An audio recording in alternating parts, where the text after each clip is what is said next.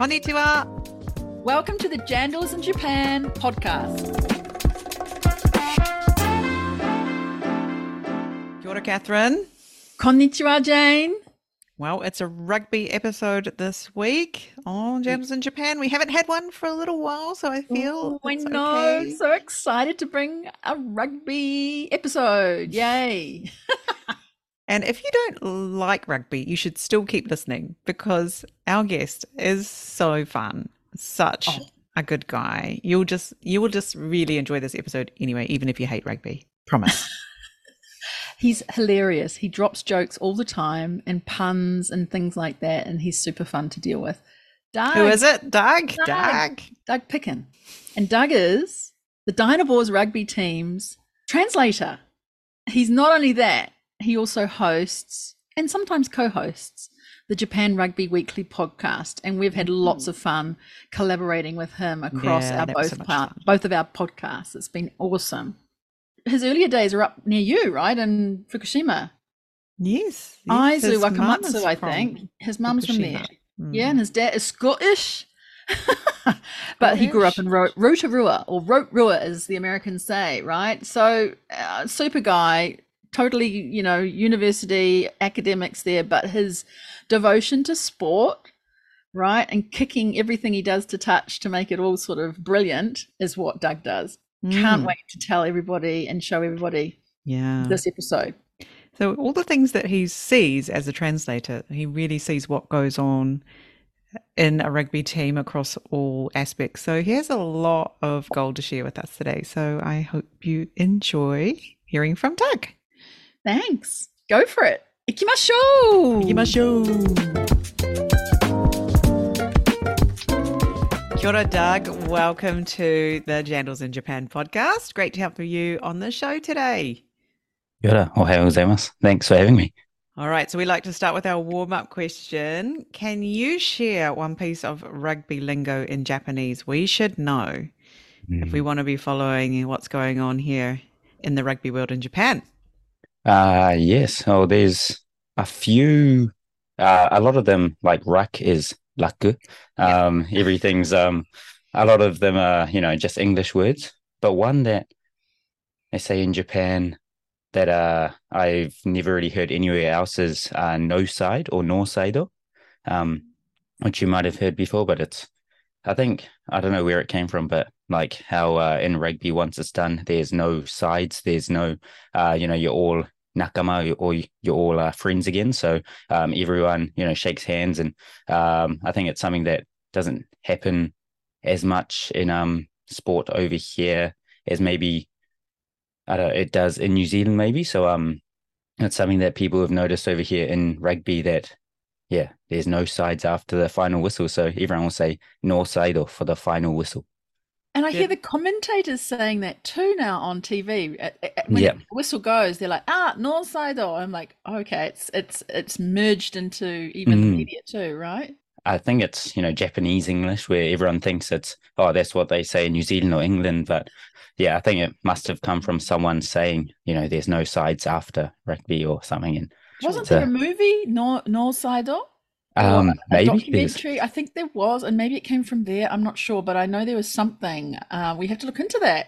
it's not necessarily rugby terminology that we use on the field, but yeah, is that one good enough? Yeah, yeah, that's awesome. No, because it does get, like Catherine just said, you hear the commentators say it. Why are they saying that? Right, right. Okay. Interesting. Did not know that one. Thanks for pulling that one out, Doug. So it's about all the time I've got, but Can I ask you one? I love kick to touch.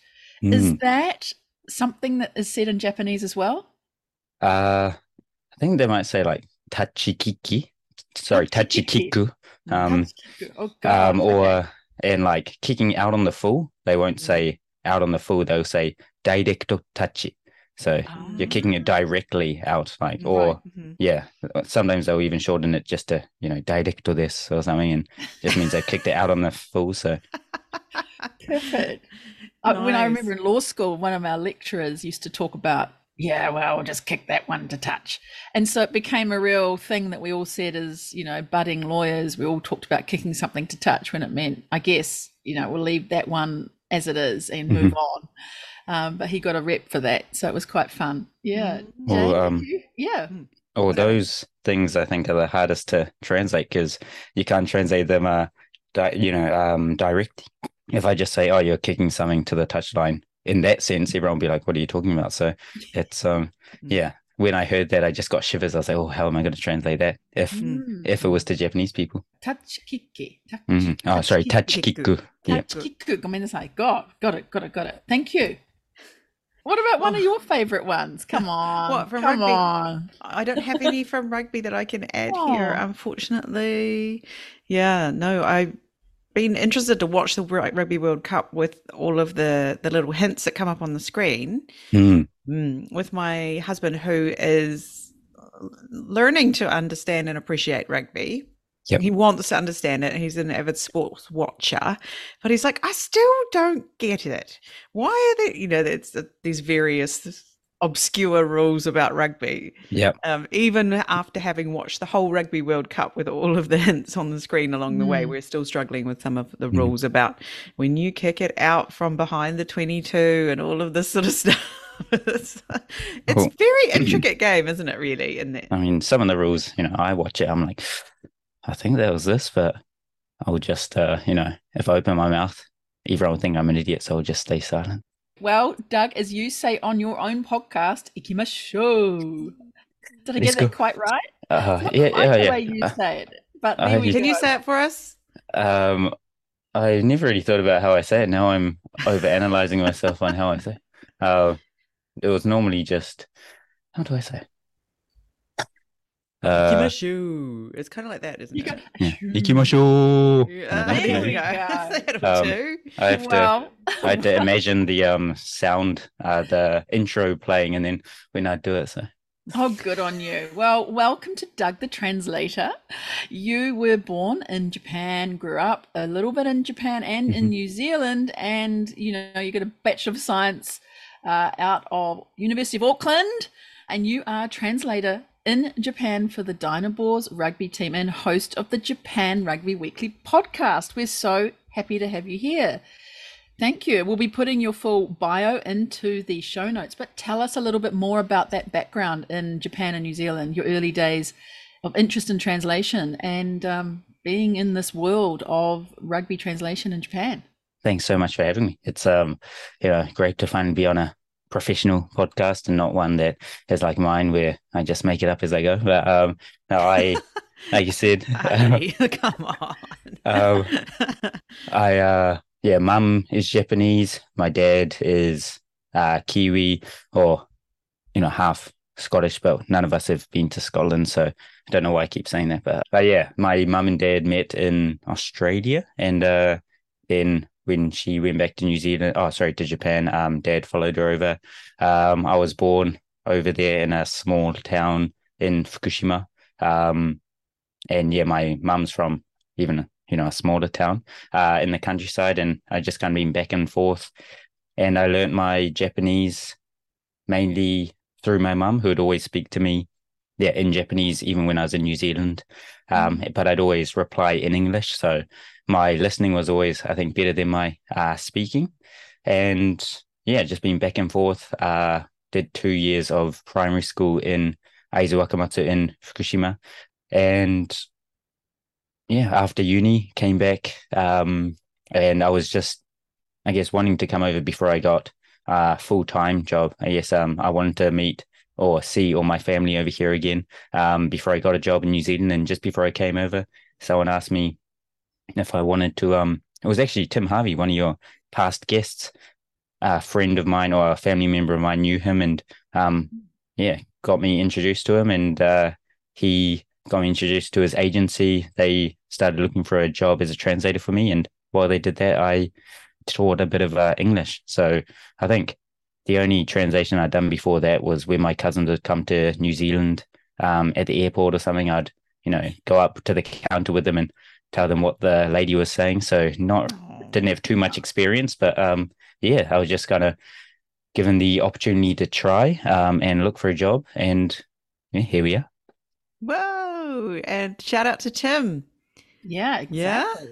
Oh, uh, Wow. I don't know if you- thought about that? I don't know if Oh, you can hear that, but What, what was, that? Oh no, it was just my ear horn that I've got connected to it as a celebration to Tim. well, celebration to Tim. You, we'll mm. shout him out when we go out uh, live for, for this one. But how did you know that translation was something you wanted to get into, or was it just really that introduction? Why don't you try it? Someone knew you had it in you, and you didn't know yourself, or you really wanted to do that. I think I always wanted to come to Japan. Uh, every time I'd come over, it was apart from the two years that I spent in primary school, it was normally just like a two week holiday or something. So um, I was always keen to come back, even if it was just for a little bit to see family, like I said, and um, experience it as an adult. And I always loved um, rugby. Uh, growing up, I was into rugby league more, but because um, my dad was. Um, but then from high, uh, uni, I started playing a bit of union as well. And um, obviously, as a Kiwi, you always watch it uh, when it's on TV. And yeah, when someone said this is something that people do, I just thought, oh, well, you know, if uh, I can't be on a rugby team or a professional rugby team as a player, as someone who's, you know, 70 kgs and 100, you know, 68 centimeters or whatever, um, but maybe I can with my voice. So uh, arrived in Japan in 2015 and kind of gave myself until 2019 where I knew the World Cup was going to be in Japan. So I thought I'll stay until at least then. And if I still don't have a job in translation, then I'll go home. But yeah, luckily uh, before that, I got a chance. And yeah, here we are. Great. Well, it's good to set a sort of time limit, isn't it, on yourself? It makes you sort of work for things. But you are indeed now the rugby translator for Mitsubishi Heavy Industries Sagami Sagamihara Dynaboars team. Mm-hmm. Yeah, Dynaboars. Tell us a bit more about this role. What does it entail for you? What do you do during the week or on a day when you're out in the field?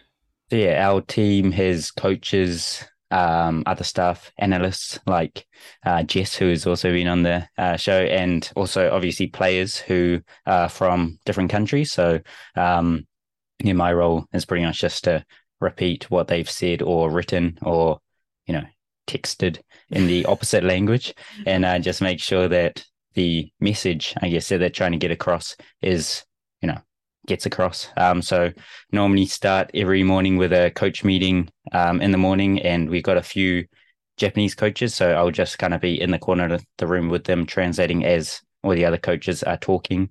Um, and then yeah, you translate for you know team meetings, other staff meetings, and then on the field, whenever a coach is describing a drill that we're doing or you know yelling at the players to be good um, i repeat that back in uh, japanese and then in the huddles uh, at training i do the same for the players and yeah between the players so pretty much i don't really have to think for myself i just repeat what other people say hmm.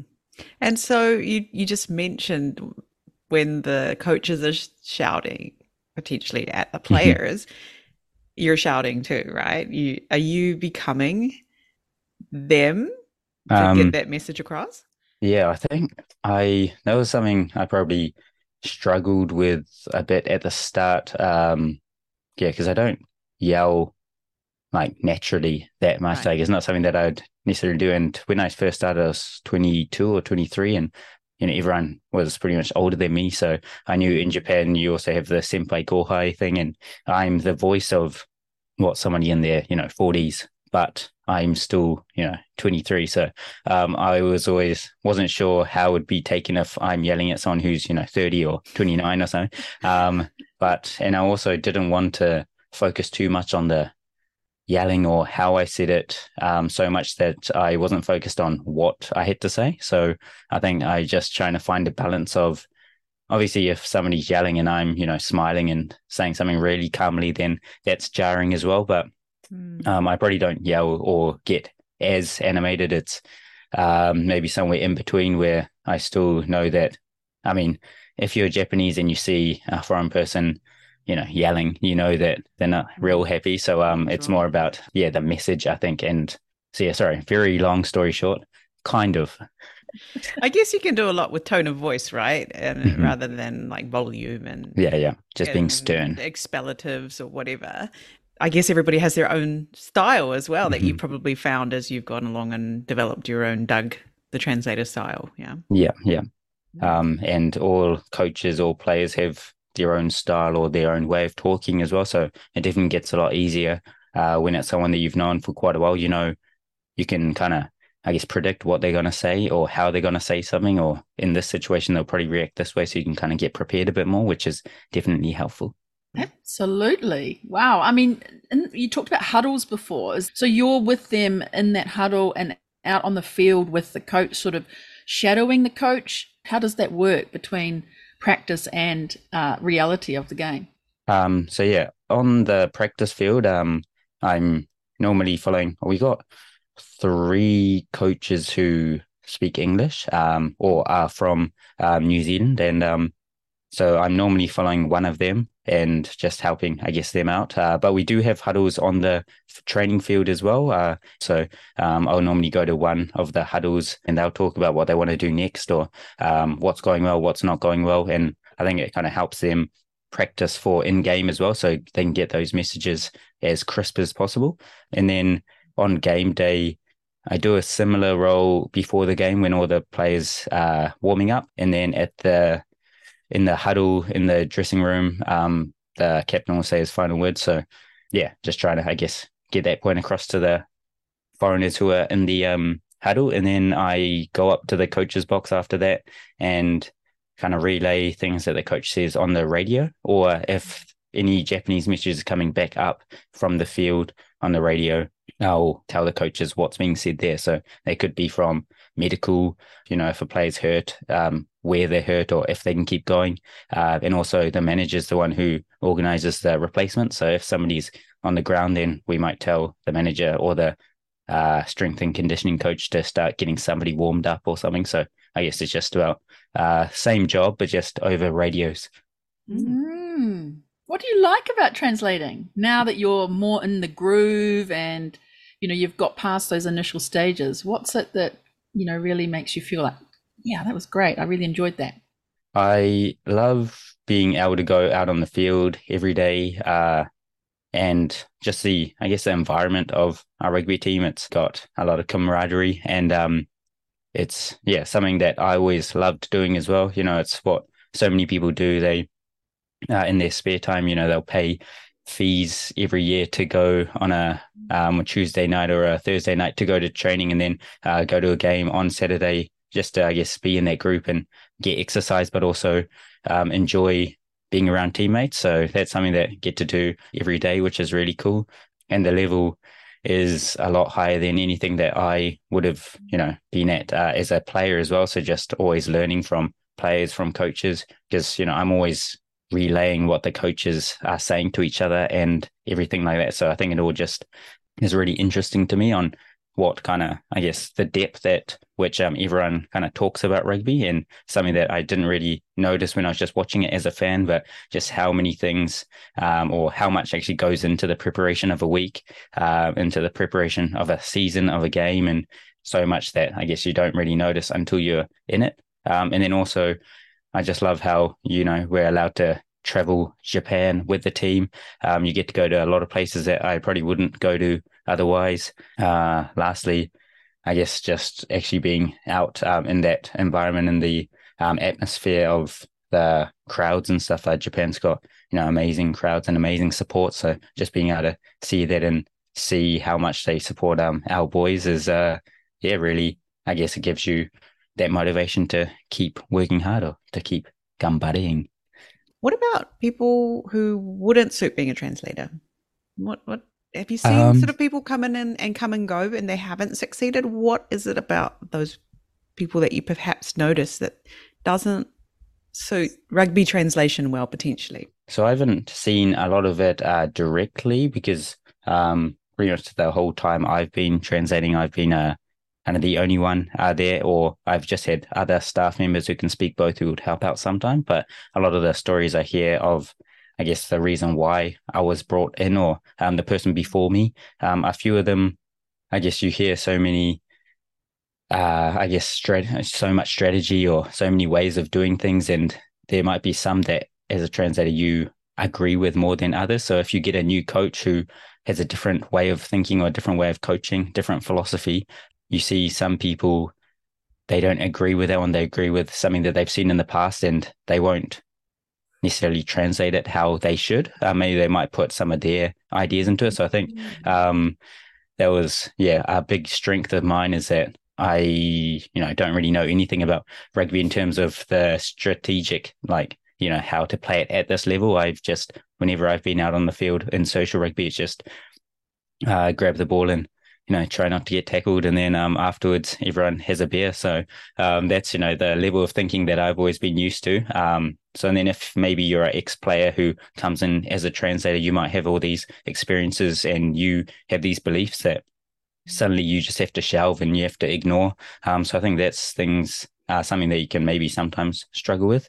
And then also with that, even when it's not, uh, if a coach is saying something, maybe because you've heard so much from a coach, sometimes you can think that you know what's best and talk to players and say, oh, you should do this when, you know, that's not a message from a coach. It could even be the right message, but it shouldn't be coming directly, I guess, from you because um, that's not your role. So maybe just being able to understand your role is something that's uh, important. And then in terms of translators who do well in other fields, but maybe not so much in um, sports. It's probably just the uh, it's like a pretty different pressure. You're not necessarily working, you know, like business translators and stuff. They'd have the pressure of working with, you know, millions of dollars and things like that. But I think just the pace of everything you have to do at rugby, you don't want to be the cause of making a 15 minute meeting a 30 minute meeting because you're, you know, too slow.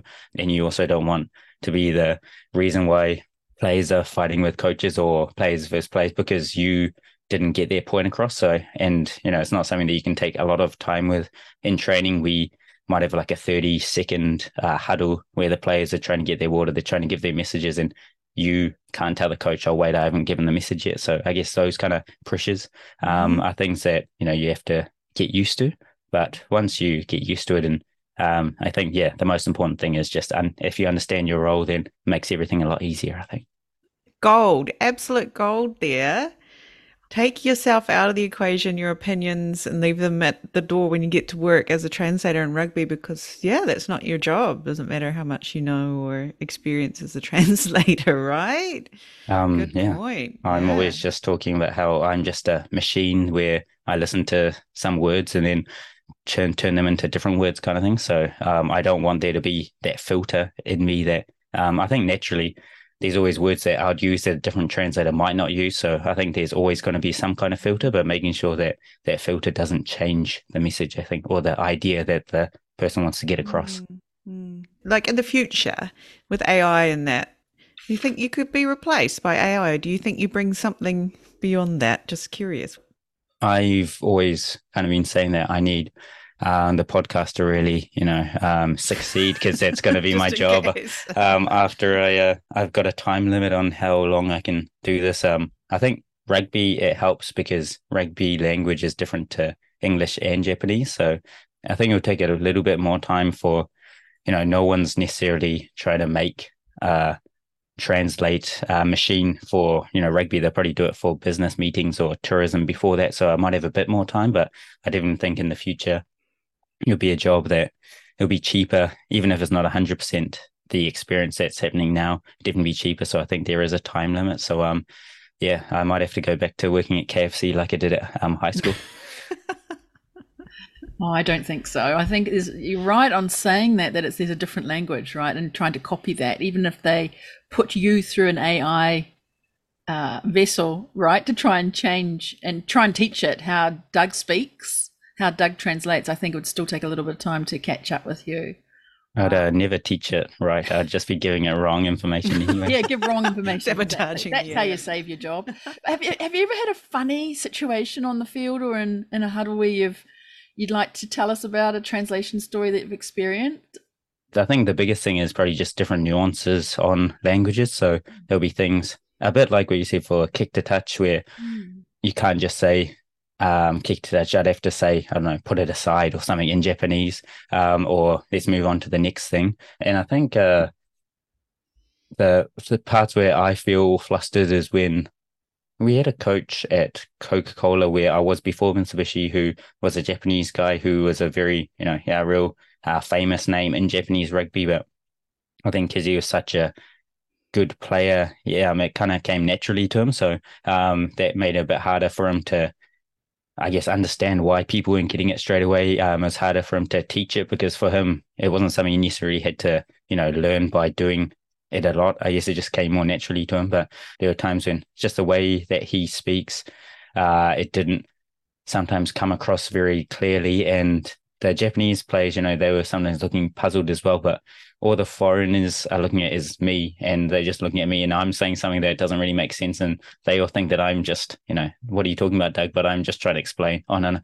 I'm saying what he's saying. It's just that, you know, the original source code isn't really making as much sense. So I think those that's when I feel flustered where mm. people think, regardless of what the original message is, if my message doesn't make sense, they don't think it's because the original one isn't, you know, making sense. It's like, oh, Doug mustn't have understood it. So uh, yeah. I get a bit, yeah, sweaty. Yeah, that's quite scary, isn't it? Is there any time like when that happens that you can say any suggestion back to the original source code, or is that something you're not really supposed to do?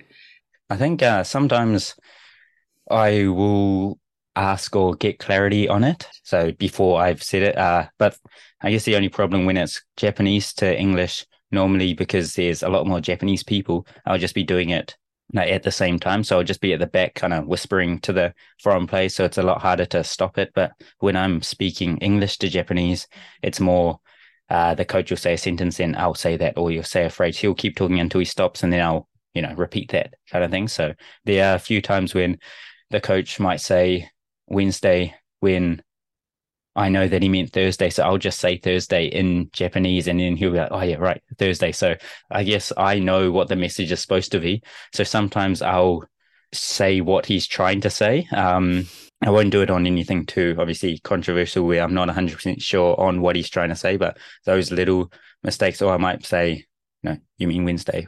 How interesting. Wow. Is there anything you think that has come from your, you know, roots, uh, jointly roots, right, in Japan and New Zealand? But I'm just pulling out New Zealand here that's mm-hmm. made it something a little bit easier for you to do your work in Japan? Is it understanding the coaches who are, are Kiwis? Is there anything there that you think is essential to part of your success as a translator here in rugby, uh, the sport in New Zealand? And- yeah, this probably comes back to that why some people struggle a bit at translation as well. Um, I think yeah, that's what one of my biggest strengths is. I know rugby terms, I know rugby lingo, and because I played a little bit of rugby over here as well, um, I know what the language is in Japanese as well, and then I also know all the sayings and all the you know things that the coaches will say. So if someone is saying to you know kick it, kick her in the guts, then saying like oh let's call it a day, but someone you know who learned English over here might, mm, you know, be like, why are you trying to kick somebody? You know, the only female is Jess, you trying to kick her in the guts kind of thing? So I think knowing those terms, knowing all those jokes is something that's been very uh, beneficial. And I think in terms of from both cultures, just being able to travel from New Zealand to Japan and back and forth has really taught me, I guess, to respect cultures a lot more to understand that there's differences in cultures. So um, that's something that I think even when I go traveling anywhere, I understand that there's a lot of different ways to do things because I've kind of experienced that firsthand. So when you're working with rugby teams in Japan, they're all run by companies, and there's a lot of rules that the companies have that are tied down to um, Japanese culture as well. So there's a lot of times when that's different to what the coaches or the players are used to. Um, but just, I guess, having that understanding, knowing why that's happening, I can kind of uh, use that in the translation where the Japanese people probably don't think there's any need to explain why they're doing something because that's all they know that's what they've always been doing. But um, if I can kind of layer a bit of that understanding into the translation, then it can make it a little bit smoother. So a few, I guess, things that have helped me just thanks to my, uh, I don't know, genes. you know, we've heard about this sort of coaches not being able to understand why they can't do this or why their players are not available for that or all of these things. But it comes down to these sort of unspoken rules almost that within the kaisha. What are some of those things that you can talk about that you've noticed coaches stumbling with or, you know, other translators might not know is a thing between the kaisha and, and the team?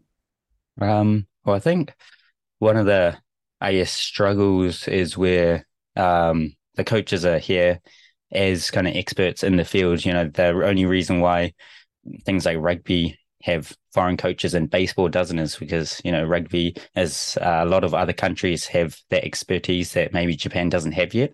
Um, so all those coaches all those players are coming knowing that they're there to kind of support that or to help that.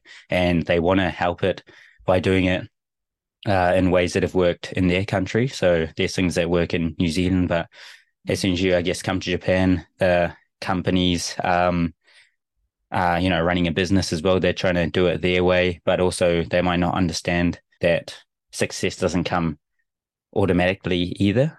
So and then the coaches are trying to change things. The companies are saying, why would we have to do that when, you know, the top teams aren't necessarily doing that or, you know, vice versa, or, you know, um, that's not something that we do as a company. Um, and then there might be frustration on, I can't do what I've been brought here to do kind of thing. And then um, the companies, I think we've paid so much money for this person who um, is, isn't, you know, helping us kind of thing. So there's just those differences in understanding that can definitely, um, yeah, cause friction. And yeah, what I've heard from things like baseball is because I guess baseball has a bit of a draft system as well, but um, they can put money into things and um, or into their teams, and every year there's probably like you know a pretty good chance that your team I guess, can do well, or you don't know who's going to do well necessarily. Um, so it's not always the same teams that are going to be um, winning. But in rugby over here, it's not quite at that stage or at that level yet.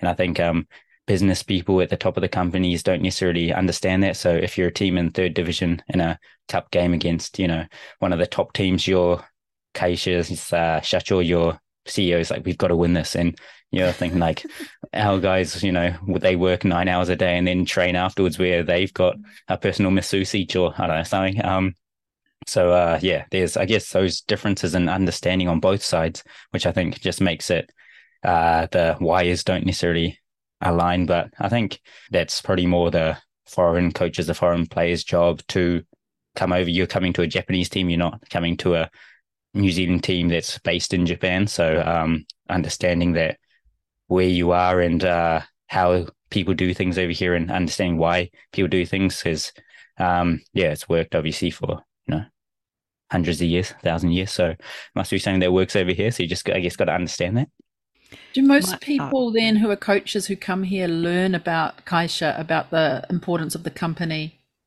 on the job um, Is there not really a lot of that before they come here? I'm getting the feeling that maybe that's what happens. You arrive and you think, "Oh, I'm playing for X team, wow, I know that brand, great, but not knowing what that company stands for, its values, its vision, and all the other written, unwritten rules, right?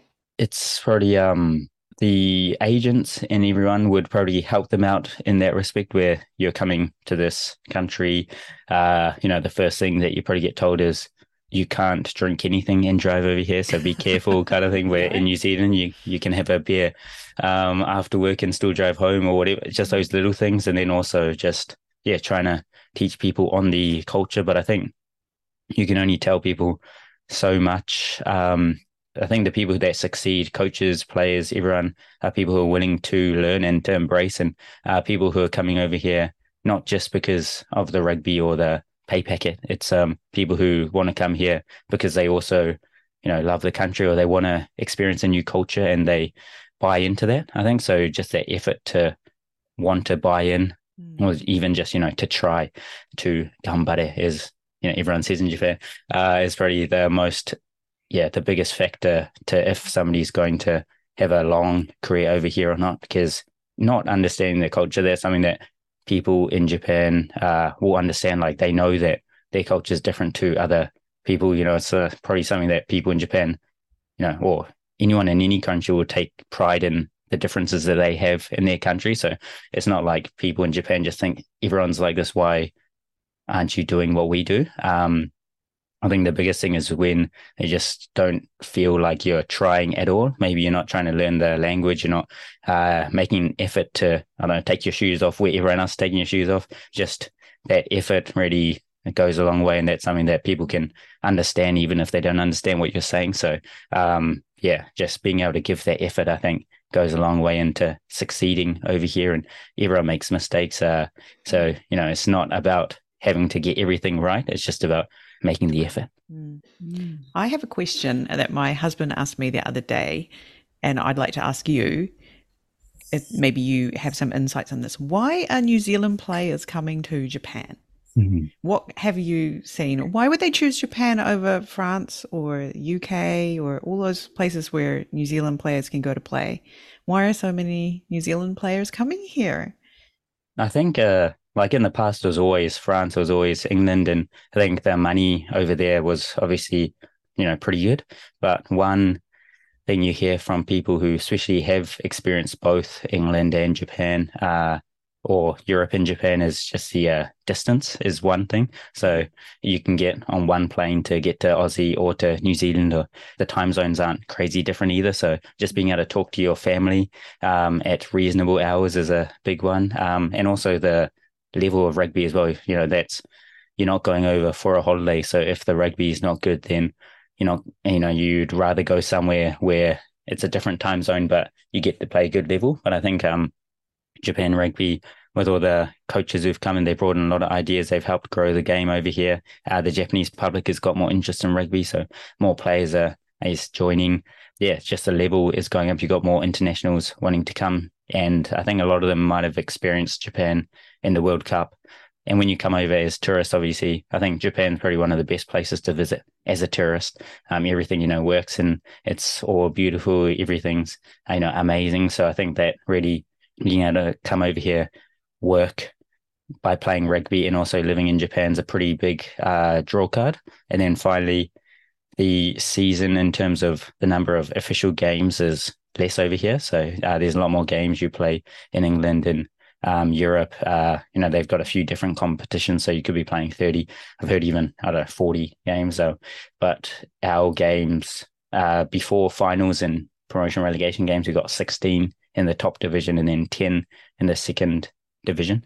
Then I think 15 in the third division. Yeah, so I think those are probably some of the reasons why, uh, just as a guess interesting the different factors and the different situations because we were looking at it going well the yen's not great why would mm-hmm. you choose to come here and i was like well distance obviously is really great yeah there's a lot of other things that that players have to consider when they're thinking about where they want to mm. play outside of New Zealand. Thank you for giving us some mm. insights on that, Doug, and well, how exciting Japan is the place to be at yeah, the moment. I think, and all the players who like South African players a lot would go to Europe, but uh, England has seen three or maybe even four teams um, go bust recently because they've all got private owners and um, you know they have to file bankruptcy and then suddenly you know you've got players who have a contract but because the team doesn't have any money you don't get paid. Uh, where over here because it's all with the company. Um, we've had two teams over here in recent memory um, go bust but all the players still get their contracts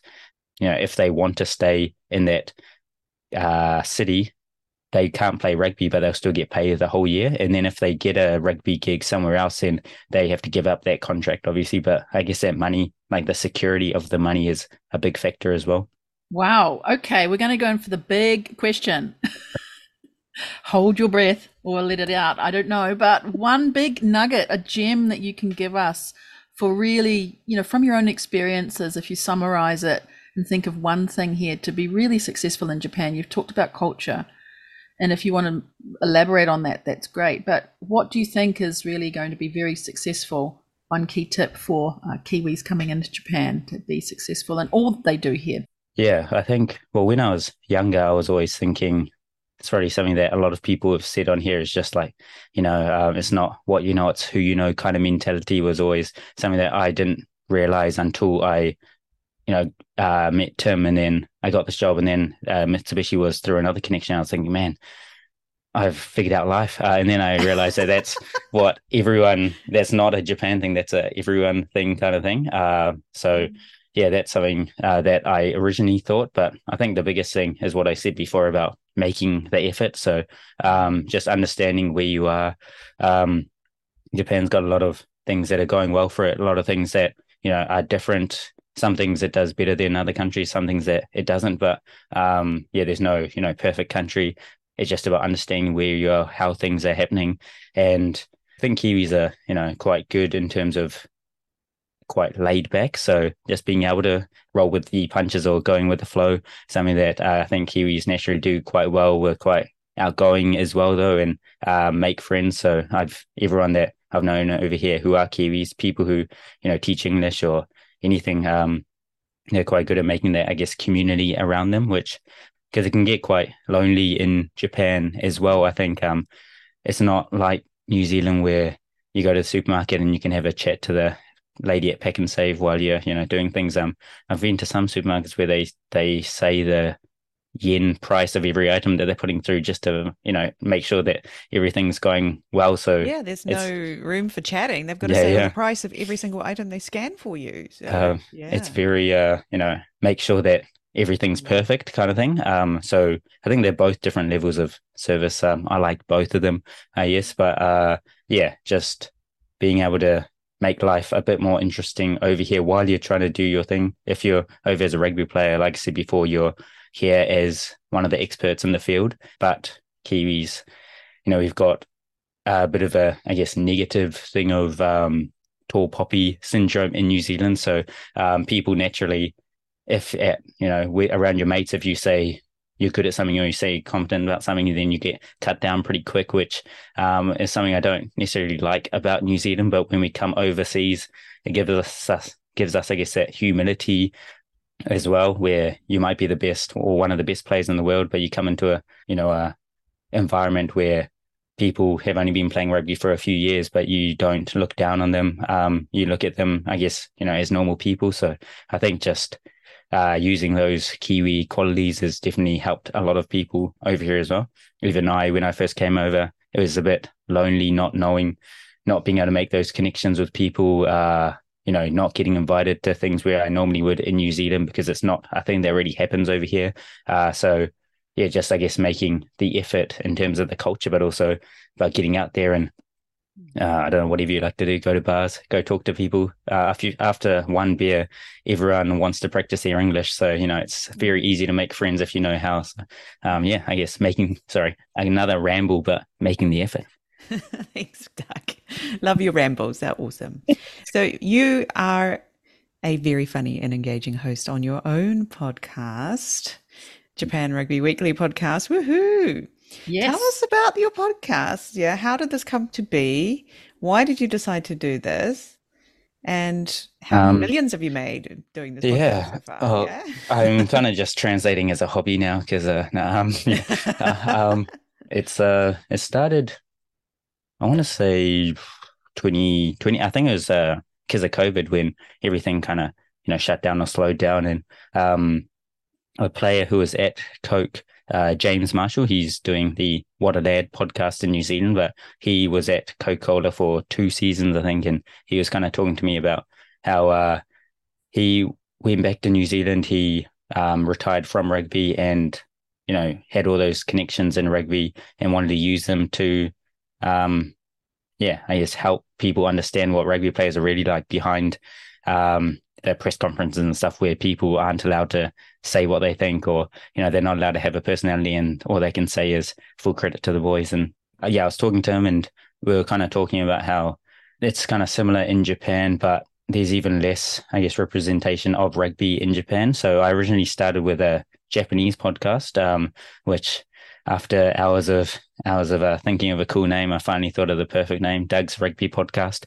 Um, and uh, I just started by interviewing a few like people at Coca Cola where I was working. So we had one of the best refs in the country who was working for us. So I'd interview him and some of the players and um, some of the people I met at the Sunwolves rugby team and all that. So just trying to make people understand what the rugby players were like outside um, of the sport. And then a few of the players at Coca Cola, we were again talking and we said, why don't we start a one for, I guess, English listeners? Because there was no news really coming out of Japan on the league, even though there were so many international players and mm. the level was just rising, rising. But I wouldn't say it wasn't because uh, of lack of effort, effort, but I guess it was just uh, lack of know-how from the rugby union of how they can get the stuff out, or maybe they were just trying to focus on getting their domestic audience up first. Um, but I just thought there wasn't enough going out to uh, foreign listeners. So um, yeah, you should just go around to one of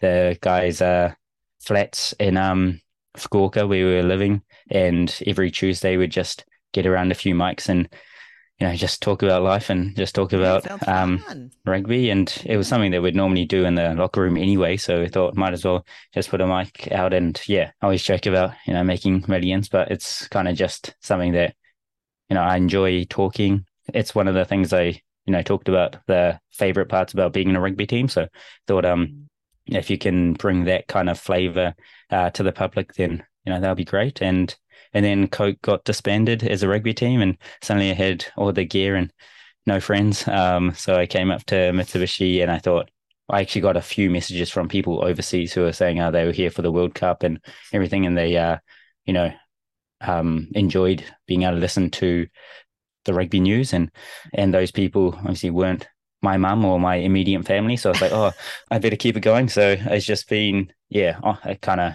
whenever I can, just getting episodes out and uh, just trying to share as much so people can understand what's happening over here, what it's like, and then uh, if we've got time, talk about convenience stores and stuff like that, and um, yeah, what it's like about chicken and stuff. yeah, yeah, the big cool. questions. those, those also the fun bits, right? That you Yeah, add we in love and those your bits too. format. We love those bits, and you know, the thing that always remains with me is that dunking the biscuits into the cups of tea, and that just you know has lasted with me as one of my. Uh, you know, one of those banters was really, really fun, and I still think of it and chuckle when I when I have uh, something like that in front of me, right, with the the t- cup of tea or coffee and a biscuit, and I'm thinking, I'm going to dunk this. I wonder what Doug would think. So you have to uh, go and listen if you hadn't haven't heard the Japan Rugby Weekly uh, podcast. It's super fun, and I think during the the season, you know, the Japanese season is when I started to get hooked on your show, uh, and we've been following you also through Rugby World Cup, which has been awesome. Have you got a favorite episode that you've put out so far, or are they all Yeah. pretty much super awesome, and you can't say one is better than the other? Um, yeah, I've got a hundred and four that are tied for first. No, um, I um, There you go. I think, There you go. Good um, answer. I think you reminded me about the biscuit dipping Yeah. because it's not something that you know we didn't uh, write in our notes. Okay, today we're going to talk about this. It's just we. I think we're having a cup of tea while we're doing it, and just all those kind of little parts where.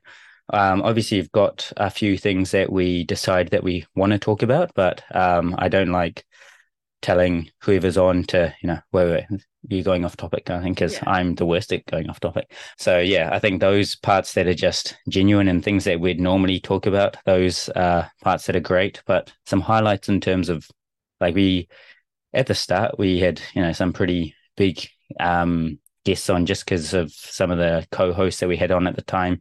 Uh, we had a guy, William Tupou, who's at Toyota now, who uh, played for Japan in that World Cup. So after the World Cup, he'd uh, get us um, on the phone with guys like, you know, Michael Leitch and uh, James Moore, who's another one who uh, was on uh, in the Japan team and a lot of English speaking Japan internationals. Um, and just hearing, I guess, their stories, um, it's a lot more laid back and a lot more jokes. And um, those things, I think, were always fun. But yeah, I think the just the little parts that we don't plan for are always my favorite bits. And um, it's hard because you know you can't plan for them. So uh, sometimes they happen before I push record, and then sometimes they happen just after. But um, you know, you you get a few of them, so it's good.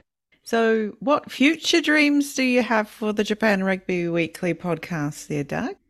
Yeah, I Apart think the uh, millions. Yeah. um, the millions are obviously a given. It's uh, yeah, that's gonna happen. I think either through that or I don't know. I'll make a Japan Rugby Weekly coin or something, um, a currency.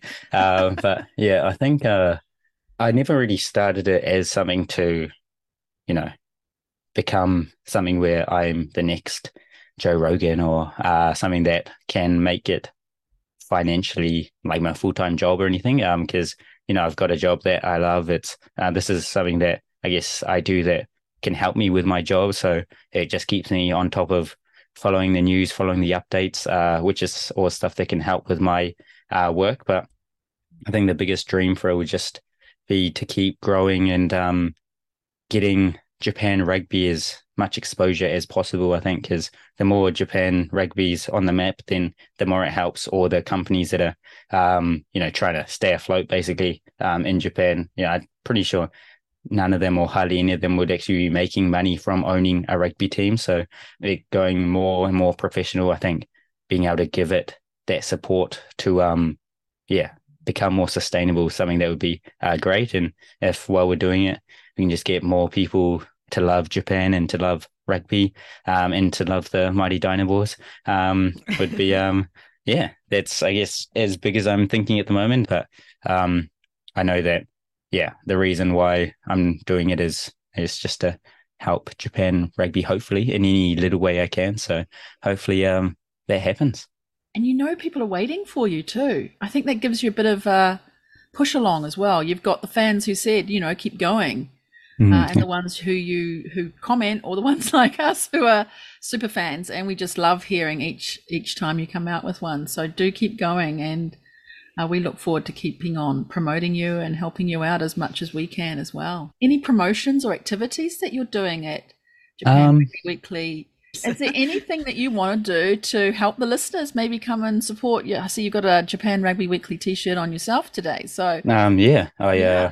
this actually um it all started I think it was last year on my birthday. My uh now wife just um like gave it to me for my birthday. She said I made it at this um at this website, and I was like, oh, you know, that's cool. And then somebody else saw it and said, like, where can you buy those? So I thought, oh, might as well make them available. Um, so I think uh, it's on the Instagram.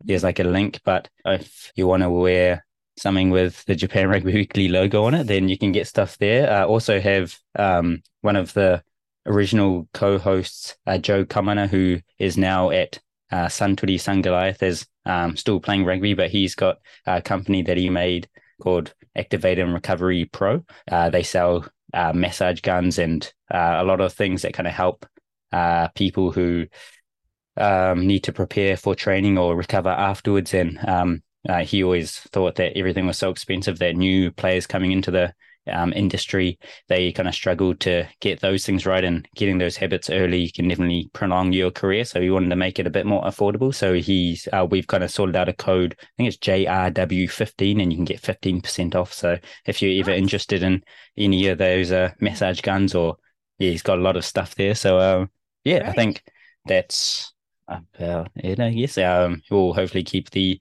podcast running for yeah um and uh no i think once we get into season it gets a little bit uh i guess wobbly in terms of how the uh season schedule works but i'll uh make sure i keep getting weekly mm. podcasts out so um ongoing yeah, gambarimasu yeah. wow nice. nice. Very good. Very good. Any last words to wrap up there, Doug, or any questions for us, perhaps? Mm.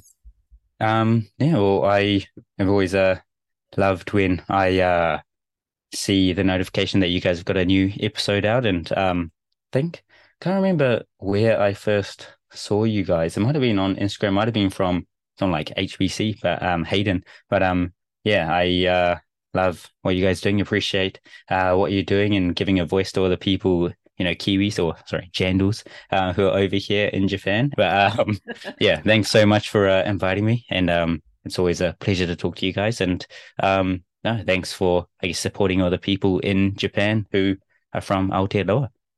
Thank you, and I know you say arigats at the end arigats. of your podcast, so arigats to you and.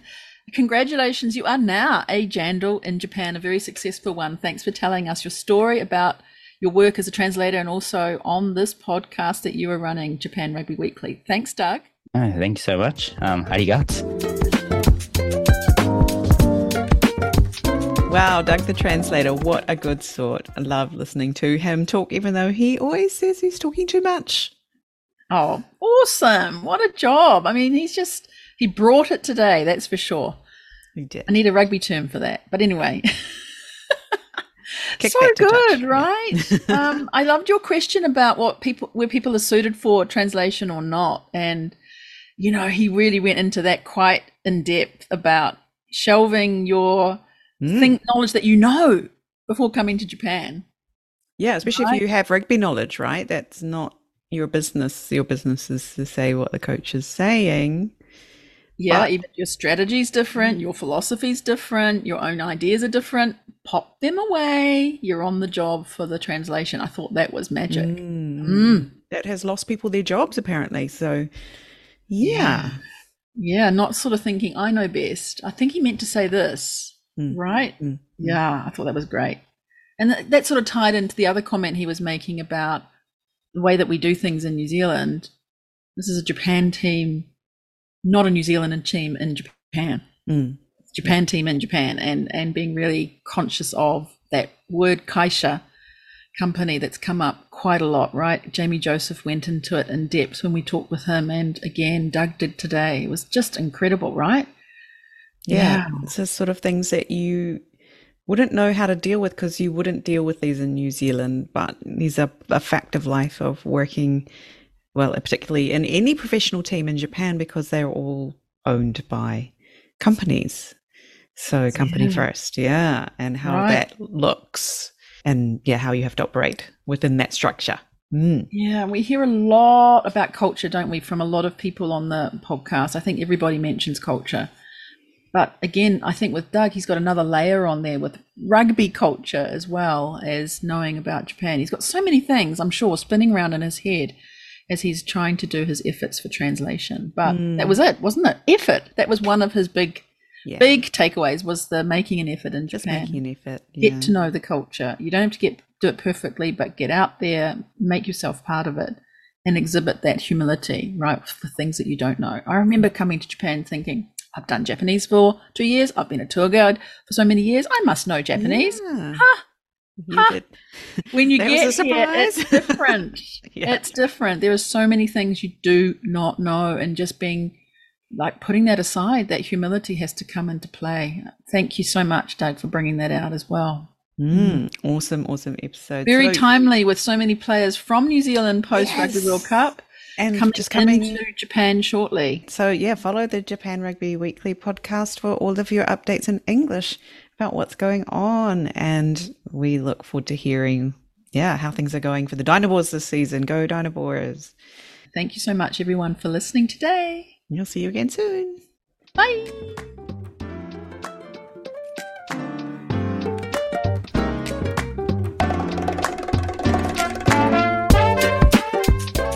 Listening. Make sure you check out our guests' links in the show notes.